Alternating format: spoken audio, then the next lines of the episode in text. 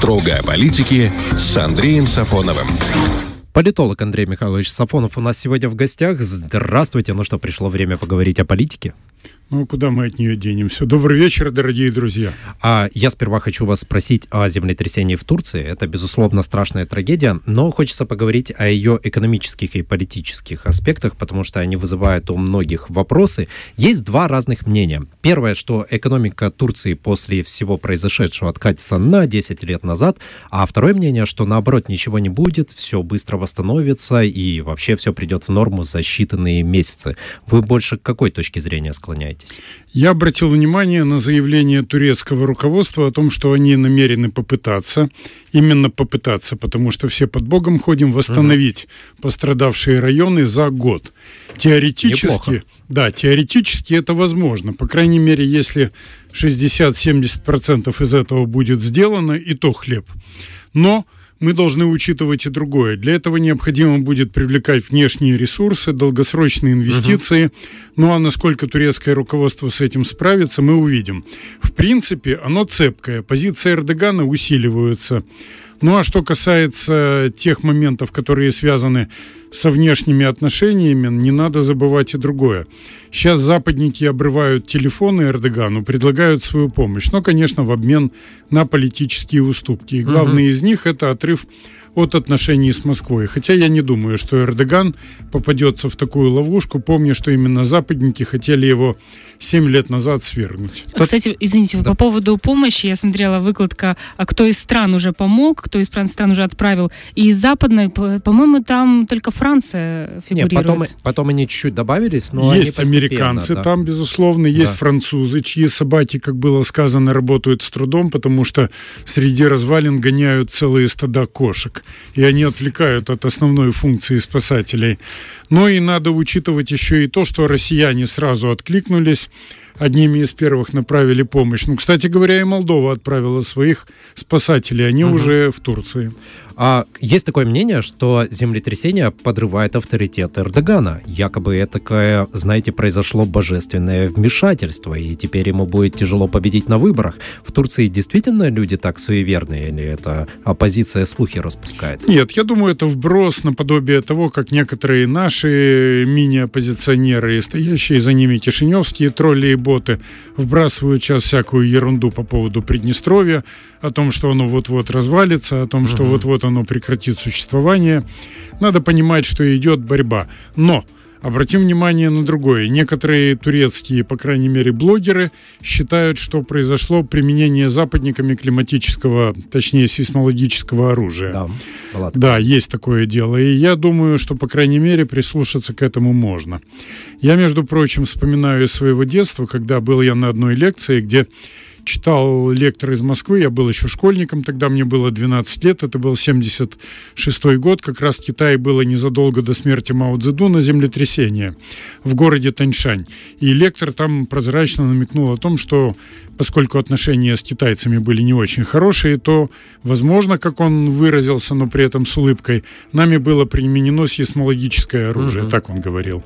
Ну, по крайней мере, тогда сообщалось, что только в Таньшане полегло 250 тысяч человек.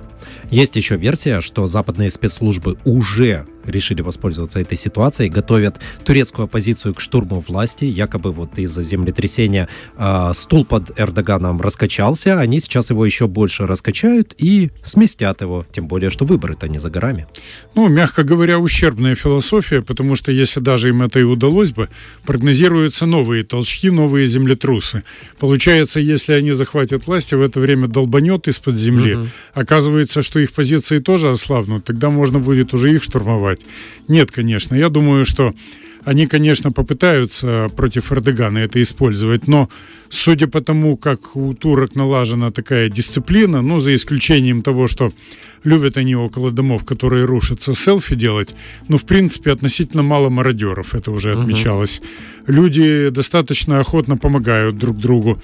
Ну и все это в купе, мне кажется, дает возможности карт-бланш Эрдогану просто любых гадов задавить на корню. Именно поэтому он не стал переносить выборы на другую дату?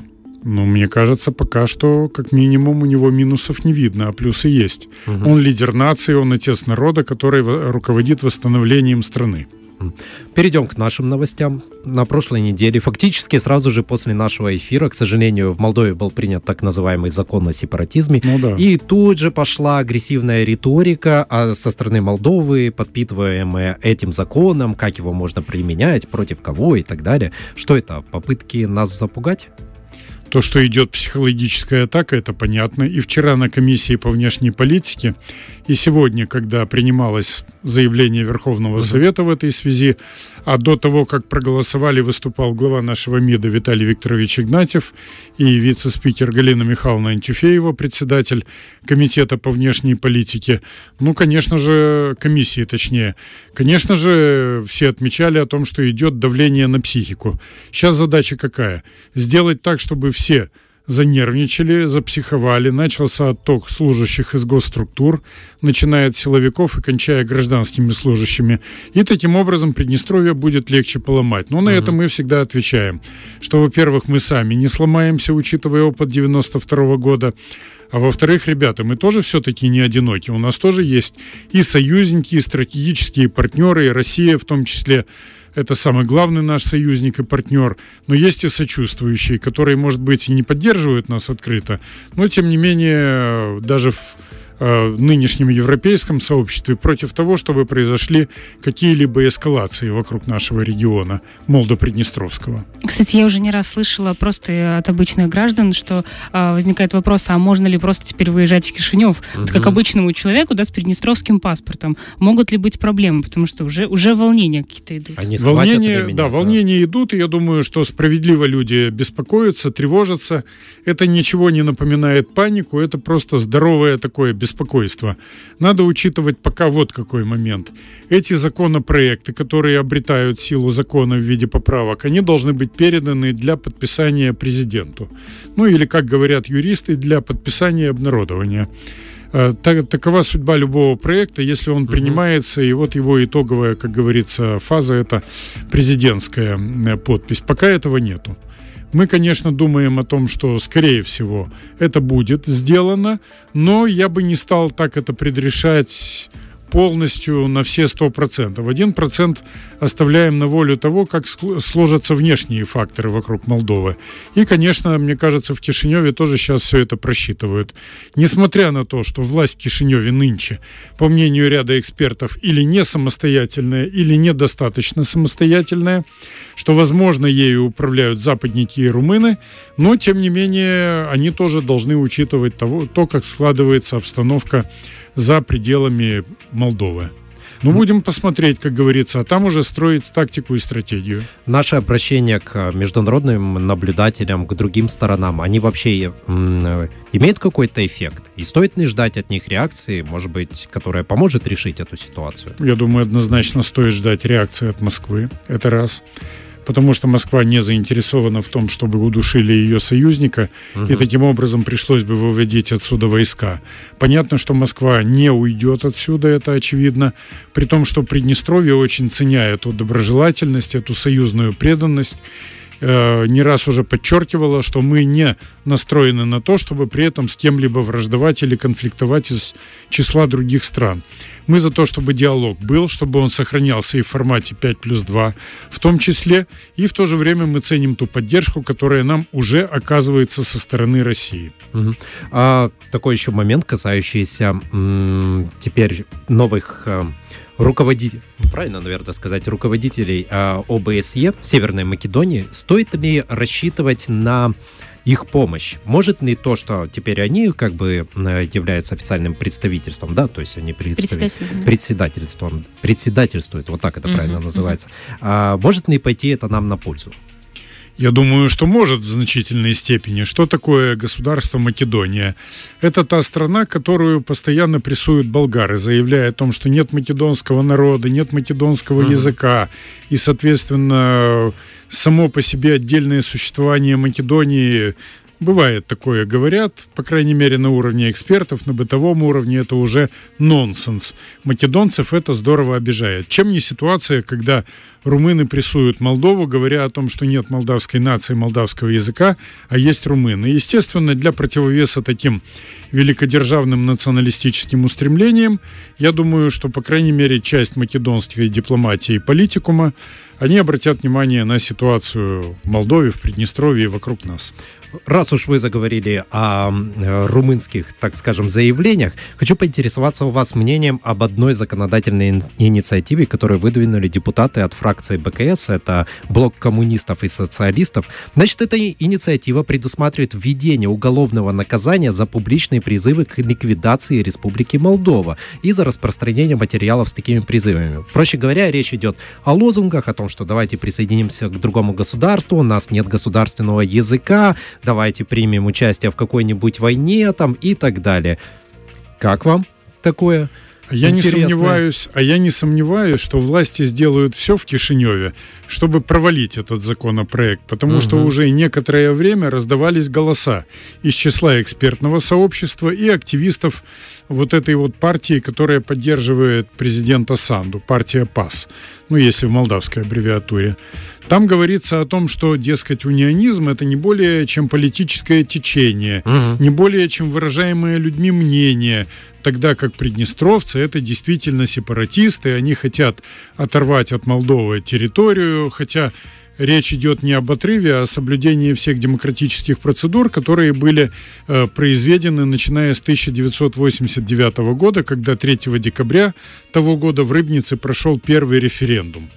И, конечно же, э, с тех пор можно говорить о том, что все это обрело силу закона, я имею в виду волеизъявления народа Приднестровья, в виде прямой демократии, то есть целой серии референдумов, сходов на уровне сел в том числе, угу. и свободных демократических выборов органов власти.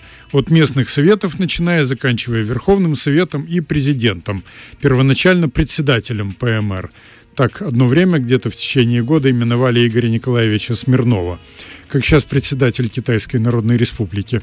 И, конечно же, все это не имеет ничего общего с теми ярлыками, которые Кишинев пытается на нас вешать. Поэтому, еще раз подытоживая ответ на данный вопрос, скажем так, Кишиневская власть как раз и исходит из того, чтобы задавив Приднестровье с помощью законодательства о сепаратизме, угу. после этого увести всю бывшую советскую Молдавию в Румынию и присоединить. Угу. Но это называется, говоря старым языком, где-то 80-летней давности аншлюз. А у тех, кто выступает против этого, у них э, есть реальная сила противостоять таким намерениям? Достаточно ли у них сторонников? В парламенте нет. Но что касается людей, в том числе тех, кто участвует в уличных uh-huh. манифестациях, их число, конечно, растет. А растет потому, что действующая власть во главе с президентом Молдовы Майей Санду, она, по сути дела, провалила социальную политику. Ну, мы должны открыть интернет или включить телевизор, буквально каждый день слышится одно и то же повышается тариф на воду, повышается тариф на газ, повышается тариф на свет. Иногда думаешь, ну, ребята, где вы учились? Неужели у вас не хватает ума и соображения что-нибудь придумать для того, чтобы скорректировать экономическую стратегию? Неужели вы видите выход исключительно в постоянных повышениях цены тарифов? Угу. Откуда же люди будут брать средства для оплаты всего этого? Но те, кто воспитывался и был зомбирован западниками, они не знают других рецептов, кроме как рецептов Международного валютного фонда и Всемирного банка. Увы, скуден и беден их ресурс. И, конечно же, перефразируя Ленина, страшно далеки они от народа тот сопредседатель Объединенной контрольной комиссии от Молдовы Александр э, Фленке э, заявил, что миротворческую миссию на Днестре стоит заменить на гражданскую. Я понимаю, это уже звучит уже не в первый раз, но он, у него такие объяснения, что все изменилось. Э, он не видит желания сторон воевать, и поэтому говорит, нет нужды в военном присутствии. И, и что такое гражданская, получается, миссия? Просто наблюдатели, то есть не представительство миротворцы там с разных сторон, по, там группа с одной стороны, друг, группа с другой. Нет, просто какие-то некие гражданские люди, которые будут следить, чтобы ничего тут не началось. Вообще, вообще, да, если читать э, молдавские СМИ, его рассуждения кажутся достаточно здравыми. ну, в молдавских СМИ будет, я думаю, еще и не то написано, в том числе и по вступлению в НАТО.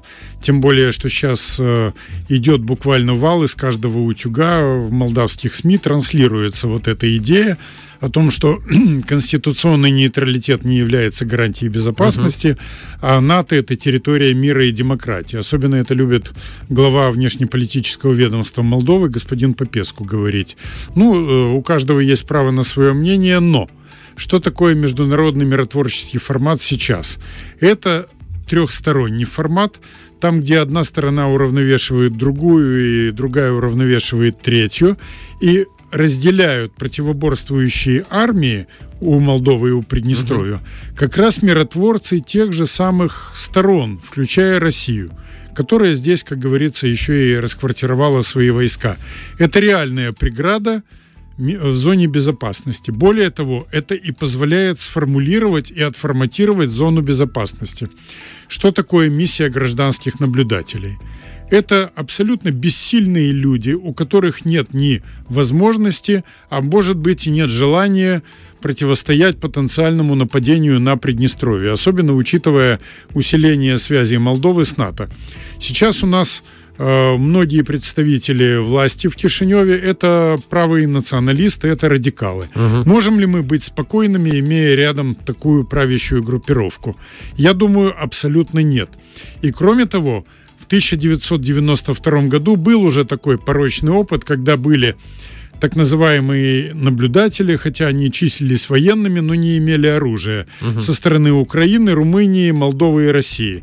Только раздались первые выстрелы в Бендерах, и вся эта четырехсотенная, как говорится, группа, она драпанула, только пятки засверкали. Повторения такого опыта нам не надо. Ну и еще. Вот все эти соглашения относительно миротворческого формата, действующего сейчас, они базируются на принципе консенсуса. В одностороннем порядке изменить это нельзя. Да, можно попытаться явочным порядком выйти.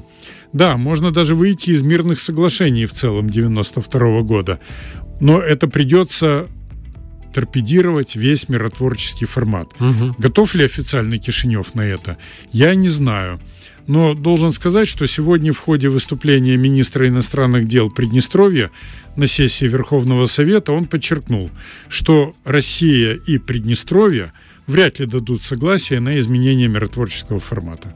Тут еще же тот же самый гражданин, э, чиновник говорит, что нужно выводить ОГРВ, якобы они не относятся к миротворческим силам и пребывают в Приднестровье незаконно. На что это он намекает? Все законно, все нормально, нас устраивает наличие союзных угу. войск, которые в случае нападения на нас будут сражаться плечом к плечу с нашими воинами.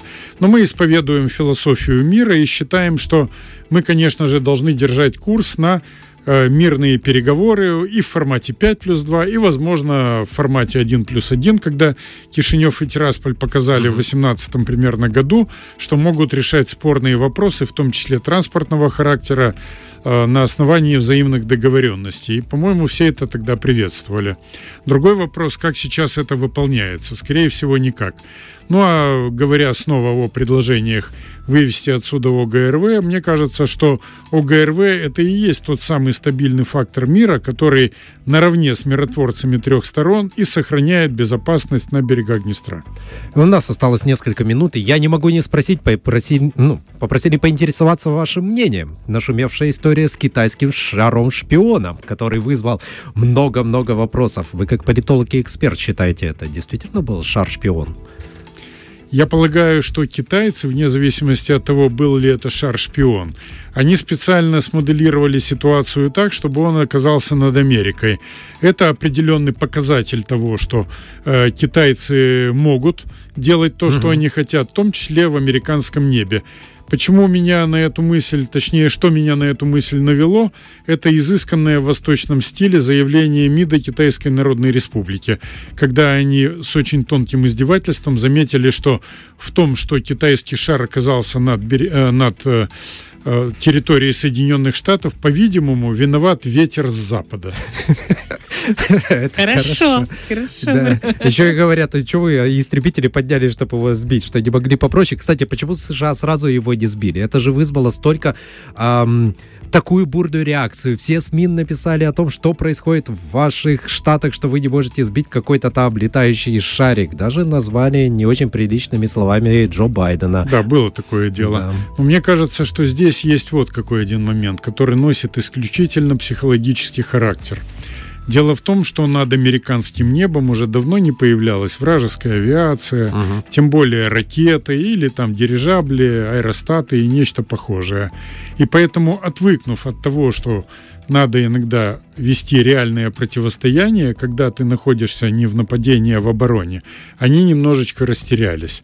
Может быть, там были какие-то еще моменты, может быть, у них были какие-то данные по содержимому угу. всего этого, но мне кажется, что психологический фактор определенную роль здесь играл. Ну что ж, может быть, и пора выходить из состояния вечного блаженства, из такой нирваны. Время пришло. Кому эта ситуация на руку? США или Китаю? Потому что, как бы, с одной стороны, США не особо скрывает, что готовится к вооруженному конфликту с Китаем, а вы вот говорите, что и Китай подначивает американцев. Это России выгодно на первом месте, Китаю на втором. России, потому что Блинкин после этого неожиданно разозлился и не поехал на территорию Китая с визитом. Ну, как говорится, и прекрасно. Меньше будет у него возможности расшатывать э, де-факто существующий китайско-российский альянс. А самому Китаю это выгодно было, потому что им вряд ли хотелось видеть Блинкина, который приедет и начнет повторять заученные, заезженные мантры угу. о демократии, возможно, там о правах человека, которые в Китае, в частности, в Синьцзянь-Уйгурском автономном районе, автономном районе, как считают американцы, недостаточно соблюдаются. Ну и опять-таки постоянное нытье о том, что необходимо разорвать отношения с Москвой, тем более соблюдать какие-то там санкции. Все это изрядно уже всем нормальным людям надоело, китайцам в том числе. Не приехал, да и ладно. Продолжим обсуждать политические новости на следующей неделе. Сегодня с нами в студии, как и всегда, был политолог Андрей Сафонов. Спасибо вам большое. Спасибо вам, друзья. Мира и добра всем. А в следующем часе поговорим о старте конкурса на президентские гранты. Строго о политике с Андреем Сафоновым.